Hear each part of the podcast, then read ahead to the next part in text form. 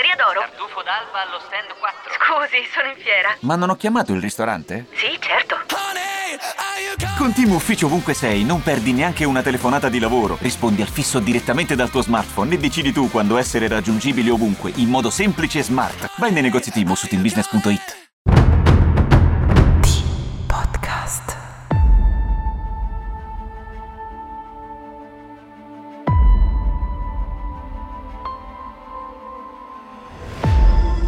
L'amore ha tante forme, una piuma leggera, una pantera determinata e aggressiva, un vulcano che esplode valicando i limiti della Terra, arrivando fino alle stelle. Questo è Pink Blood, il podcast dedicato alle donne che hanno compiuto un crimine. Sono donne qualunque e fuori dall'ordinario, abbattono ogni stereotipo senza volerlo combattere. Sono donne con una storia inaspettata e complicata, proprio come quella della nostra protagonista di oggi. Rosa della Corte, una vita impastata d'amore e morte.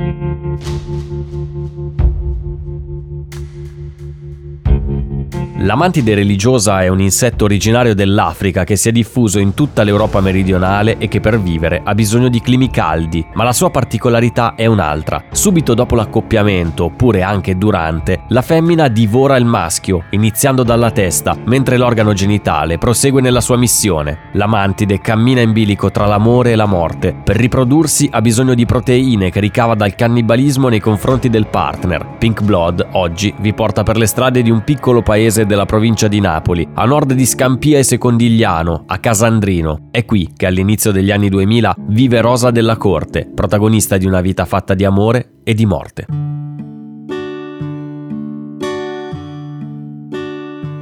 Lo sfondo di questa storia è quello di una delle zone più complesse e affascinanti d'Italia, comparsa sulle pagine dei giornali e nelle serie televisive per un solo motivo, la Camorra, che in questo caso non avrà un ruolo di attrice principale della vicenda, ma resterà sempre silente, in ascolto, dietro alle quinte, abbastanza da non lasciar capire veramente quale sia il suo contributo sulla scena. All'inizio degli anni 2000 Rosa della Corte è una studentessa dell'istituto alberghiero che si distingue da tutte le altre ragazze della zona per un motivo in particolare. È bellissima e, lo vedremo più avanti, capace di avere un potere magnetico sugli uomini. Lui invece si chiama Salvatore Pollasto, ha poco più di 20 anni e sogna una carriera nell'esercito. I due, Salvatore e Rosa, si frequentano da quando lei è una ragazzina. Salvatore è un ragazzo serio, non certo il più intraprendente tra i tanti corteggiatori di Rosa. Dedica le sue giornate allo studio per realizzare il suo sogno, quello di intraprendere una carriera militare. È molto diverso rispetto a tanti suoi coetanei, non corre corre dietro alle ragazze e agli svaghi e probabilmente per questo Rosa si interessa a lui, se ne innamora follemente e lo sceglie.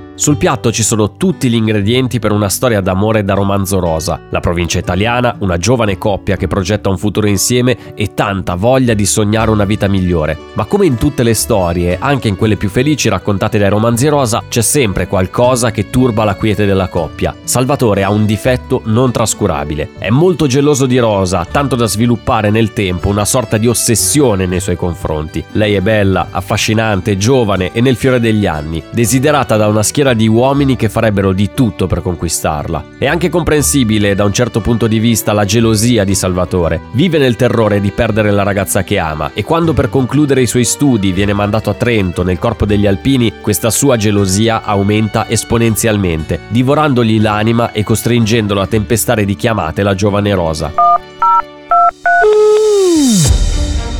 Siamo in un'era, quella dei primi anni 2000, in cui le possibilità di restare in contatto con le altre persone tramite telefonino sono ancora ridotte e quindi l'unico modo per poter parlare con qualcun altro era alzare la cornetta e chiamare, cosa che Salvatore fa più volte al giorno e che toglie ossigeno a Rosa, che invece farebbe volentieri a meno di tante chiamate del fidanzato. Una situazione che sembra irrecuperabile quella di Pollasto, lontano migliaia di chilometri da Casandrino e in preda al terrore di perdere per sempre Rosa, una paura comprensibile se aggiungiamo un altro ingrediente. Rosa cade facilmente in tentazione e in più di un'occasione le capita di tradire Salvatore. Lui fa finta di non vedere, ma in paese tutti sanno, tutti vedono, anche se nessuno ha il coraggio di svelare al ragazzo la verità. Siamo all'inizio di aprile del 2003 e in Italia i telegiornali propongono le immagini dell'entrata delle truppe statunitensi e inglesi in Kuwait, dei bombardamenti su Baghdad e del rientro dei Savoia in Italia dopo 57 anni di esilio. All'improvviso, dal mattino del 4 aprile del 2003,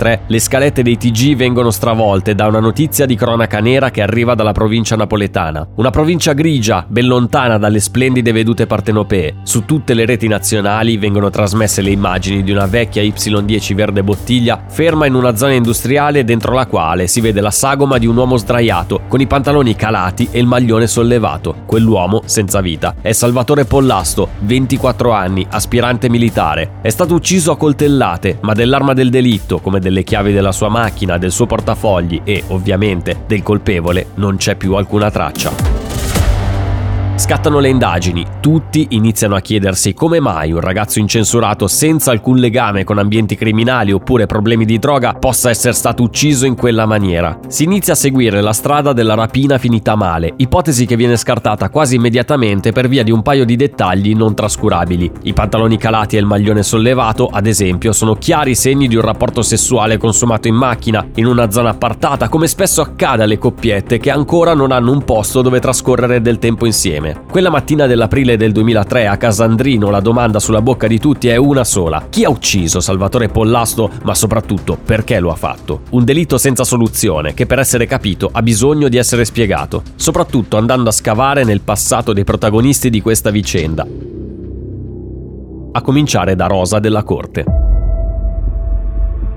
Rosa, lo dicevamo in apertura di racconto, è nota in tutta Casandrino per una caratteristica in particolare, è bellissima. Una ragazza così, soprattutto in un piccolo paesino, attira inevitabilmente su di sé l'attenzione di tutti, nel bene o nel male. Lei viene da una famiglia normale, scossa dalla scomparsa prematura del padre che muore a 44 anni per una malattia incurabile. Il rapporto tra mamma e papà, a detta sua, è buono, li considerava quasi degli amici vista la scarsa differenza di età tra lei e i genitori, ma quando il padre viene a mancare dalla sua esistenza, sicuramente qualcosa dentro di lei si rompe. Con la madre si scontra come fanno tutte le figlie con le proprie madri, principalmente per dei motivi futili, ma che diventano argomento costante di discussione. L'assenza del padre fa il resto. Rosa cresce senza avere una figura di riferimento, una guida, e man mano che passano gli anni la ragazza diventa sempre più indomabile, una a cui piace vivere distinto, senza dover sottostare alle regole imposte dall'alto. Il suo sogno è quello di diventare un giorno direttrice d'albergo, anche se non disprezza l'idea di buttarsi eventualmente nel mondo della moda, magari sfruttando anche la sua bellezza folgorante. Prima di incontrare Salvatore va alla ricerca della propria identità sessuale. Per un periodo si frequenta con un'altra ragazza incontrata in un locale con cui vive una relazione appassionante e piena di sentimento. Quando la storia finisce, Rosa capisce che lei è una persona aperta a tutto, a qualsiasi tipo di rapporto, senza alcuna distinzione di genere. Una cosa che Salvatore Salvatore viene a sapere quando iniziano a frequentarsi. Il ragazzo non sembra infastidito della cosa, ma alla lunga anche questo aspetto della sessualità di Rosa avrà un peso non indifferente nella loro relazione. Quando iniziano a frequentarsi, Rosa e Salvatore sono una coppia come tante. Lui è più grande di lei, sta cercando di progettare la sua vita professionale e sentimentale, mentre lei è ancora una ragazzina che deve finire di studiare e nella testa ha tante idee ancora da chiarire. Ma soprattutto le piace e le viene naturale frequentare anche altri ragazzi oltre a Salvatore amore. Lui lo considera il vero amore, gli altri delle distrazioni occasionali a cui lei si concede solo per il piacere di farlo. Salvatore però era diverso da tutti gli altri. Anche a casa di Rosa è ben voluto perché è un ragazzo serio, affidabile. Al contrario, a casa di Salvatore non viene vista di buon grado la presenza di una ragazza come Rosa. In paese, si sa, le voci girano e su di lei ne circolano molte non del tutto lusinghiere, anzi, pettegolezzi, dubbi sulla sua moralità che, al contrario della famiglia di Salvatore, sembrano non toccare minimamente gli amici del ragazzo, ma che alla lunga si allontanano da Pollasto e iniziano a parlare male anche loro alle spalle di Rosa. Insomma, la situazione non è di certo semplice per i due, ma la loro storia procede, tra alti e bassi, ma procede, anche perché Rosa dice di amare Salvatore più di ogni altra persona al mondo, ma lui sicuramente si lascia condizionare anche dalle voci che girano e dentro di lui inizia a montare una gelosia nei confronti della ragazza che sfocerà presto nella paranoia. Un sentimento sentimento, quello della gelosia, che si porta via anche durante il suo periodo a Trento. Lei lo va anche a trovare, ma Salvatore è pervaso dai dubbi sulla fedeltà della sua ragazza, di quello che fa quando lui è lontano da Casandrino. E quando torna, Salvatore non fa altro che bersagliare Rosa di domande. Lo fa anche il giorno prima della sua morte. Lo racconta Rosa agli investigatori durante gli interrogatori e lei non nasconde niente. Dice di aver trascorso con lui l'intera giornata. Il mattino hanno fatto shopping, lui le aveva regalato un anello, poi sono andati a Posillipo, dove sono rimasti fino a sera. La costante della giornata, la paranoia di Salvatore nei confronti di Rosa e delle sue frequentazioni. Le chiede di ogni singola persona, sospettando su qualunque cosa e di chiunque. Il livello d'ossessione è talmente alto in Salvatore che, mentre sono in pizzeria, costringe la ragazza a cambiare locale perché, secondo lui, c'erano troppi uomini che la guardavano con bramosia. Una volta tornati a Casandrino decidono di appartarsi in macchina in quella zona industriale dove il mattino dopo Salvatore verrà ritrovato morto, ucciso da due coltellate, con i pantaloni abbassati e il maglione sollevato. Così torniamo all'inizio del nostro racconto. Chi può aver ucciso Salvatore? Ma soprattutto, cosa è successo quando i due ragazzi si sono appartati in macchina? L'unica persona che può sapere qualcosa è naturalmente Rosa della Corte, che a distanza di poche ore dalla morte di Salvatore viene chiamata in caserma per raccontare che cosa fosse accaduto tra di loro una volta tornati da Posillipo. Il suo racconto fa più o meno così. Siamo tornati a Casandrino e ci siamo appartati, come fanno le coppiette, e abbiamo iniziato a fare quelle cose lì, quelle da coppiette, lontani da sguardi indiscreti. Tutto sembrava normale, ma a un certo punto Salvatore ha ricominciato a essere geloso. Continuava a chiedermi di Luciano, un ragazzo con cui avevo avuto una storia tempo prima. Più gli chiedevo di smetterla di fare domande, più diventavo ossessivo. Così a un certo punto ho deciso di lasciarlo perdere, mi sono rivestita e sono uscita dall'auto con l'intenzione di tornare a casa. Sarà stata luna di notte, era buio e non mi sentivo così sicura a tornare da sola, a piedi. Perciò sono tornata indietro, lui era chiuso in macchina e non voleva aprirmi. Ho insistito, ma lui non ha voluto più farmi salire. Mi sono incamminata verso casa e quella è stata l'ultima volta che l'ho visto vivo. Lungo la strada ho incrociato una guardia giurata che durante il giro di ricognizione si è offerta di darmi un passaggio. Ho accettato e intorno all'una e mezza ero a casa. Ricordo bene l'orario perché c'era un orologio proprio all'ingresso di casa. Mi sono cambiata e sono andata a dormire. Il mattino dopo ho saputo della morte di Salvatore. Per me è stato un dolore enorme, indescrivibile. Per me lui era l'unico amore e qualcuno ha deciso di portarmelo via.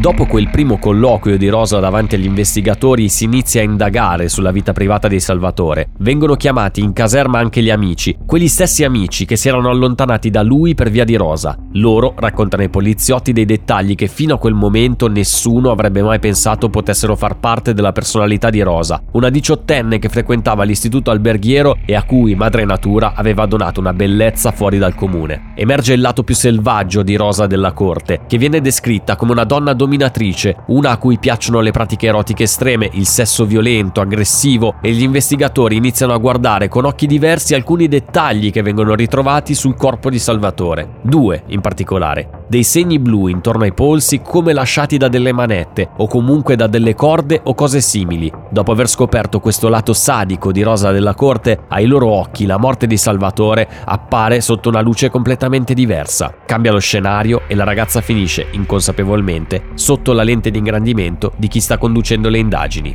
Un'altra cosa non convince appieno gli investigatori. Quando viene chiamata a testimoniare la guardia giurata che le diede un passaggio a casa, questa sostiene di averla fatta salire in macchina ben più tardi dell'1.30. Secondo il suo racconto sarebbe avvenuto tutto un'ora più tardi, ovvero almeno alle due e mezza. L'orario di rientro della ragazza viene messo in discussione anche dal guardiano del complesso residenziale dove la famiglia della corte abitava. Questo sostiene di averla incrociata ancora più tardi, intorno alle 3, quando Rosa era appena rientrata a casa dopo essere stata vista camminare da sola per le strade buie di Casandrino da un autista di una ditta di trasporto e raccolta rifiuti che dà quest'altra informazione agli investigatori. Tutti i racconti e dettagli che mettono in dubbio la versione di Rosa, che dopo la morte di Salvatore viene lasciata libera di condurre la stessa vita di sempre. Lei non lo sa, ma qualcuno la sta tenendo d'occhio.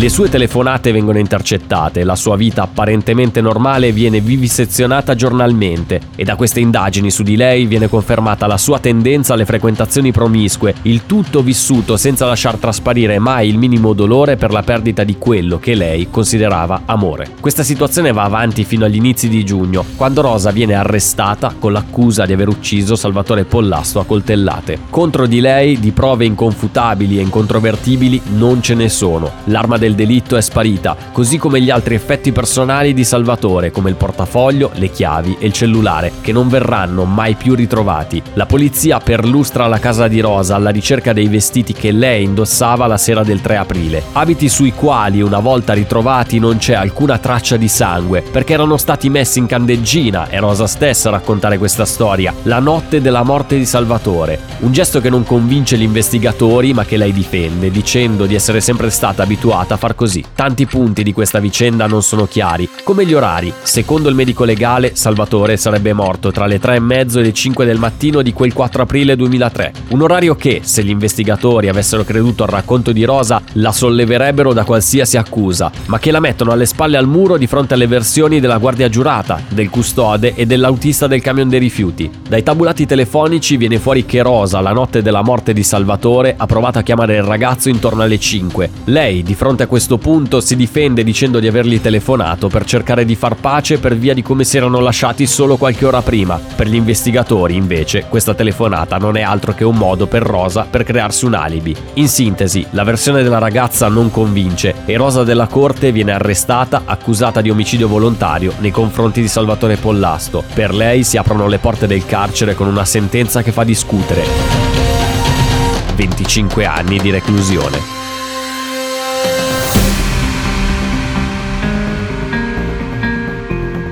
C'è una stranezza in tutta questa vicenda. Il processo nei confronti di Rosa della Corte è fortemente indiziario, ovvero non fondato su prove certe, ma solo su una serie di indizi che, messi uno dopo l'altro, fanno pensare che solo lei può essere ritenuta la responsabile della morte di Salvatore Pollasto. Nonostante ciò, i giudici sono fermamente convinti della colpevolezza di Rosa, che viene mandata al carcere di Borgo San Nicola in provincia di Lecce e la sua pena verrà progressivamente ridotta a 18 anni, diminuiti ulteriormente poi con l'indulto adulto. Ma la prigione per una come Rosa della Corte, una donna incontrollabile, ribelle, è inaccettabile. Il carcere non riesce a reinserirla, ad educarla, ma solo a renderla più indomita e più aggressiva. Dopo un primo periodo di grave difficoltà in cui soffre anche di anoressia, cerca di rimettere insieme i cocci della sua esistenza e trova pure il modo di fidanzarsi. Lo fa con Lorenzo Trazza, professione aiuto cuoco e fratello della compagna di cella di Rosa, e con lui commette un errore. Nell'agosto del 2014 vengono concessi sei giorni di permesso premio a Rosa, che lei sceglie di trascorrere a Casandrino in compagnia di Lorenzo. Tutto fila liscio fino a quando le guardie del carcere non si accorgono che Rosa non è rientrata. Si è data alla fuga insieme a Lorenzo. Lui la spalleggia perché crede a un racconto di lei, secondo il quale un poliziotto avrebbe cercato di violentarla all'interno del carcere. Ma dopo non molto la loro fuga d'amore e i soldi finiscono. Così iniziano a litigare e le loro strade si separano. Lorenzo torna a Lecce e lei trova ospitalità nella casa di un rumeno che si offre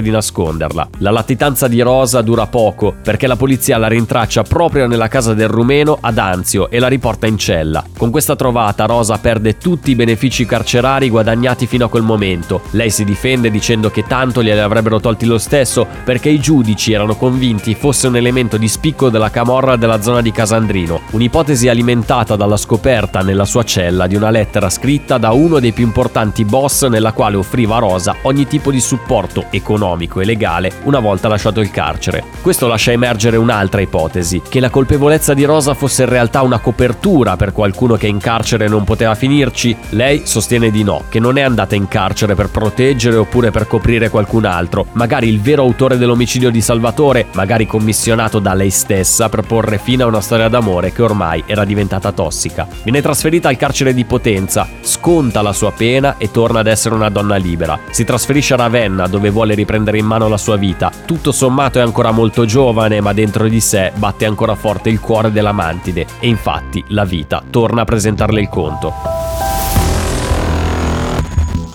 Finisce sotto processo per l'aggressione a una guardia del carcere di Potenza. Questa accusa Rosa di aver tentato di strangolarla e di essersi salvata solo perché aveva infilato una mano tra il collo e il laccio che la mantide aveva utilizzato per soffocarla. Per questa accusa Rosa della Corte sta ancora scontando i 13 anni di carcere inflitti dal giudice, spegnendo sul nascere ogni qualsiasi progetto della mantide di Casandrino, una donna indomita che ha conosciuto l'amore e ha deciso di trasformarlo in morte.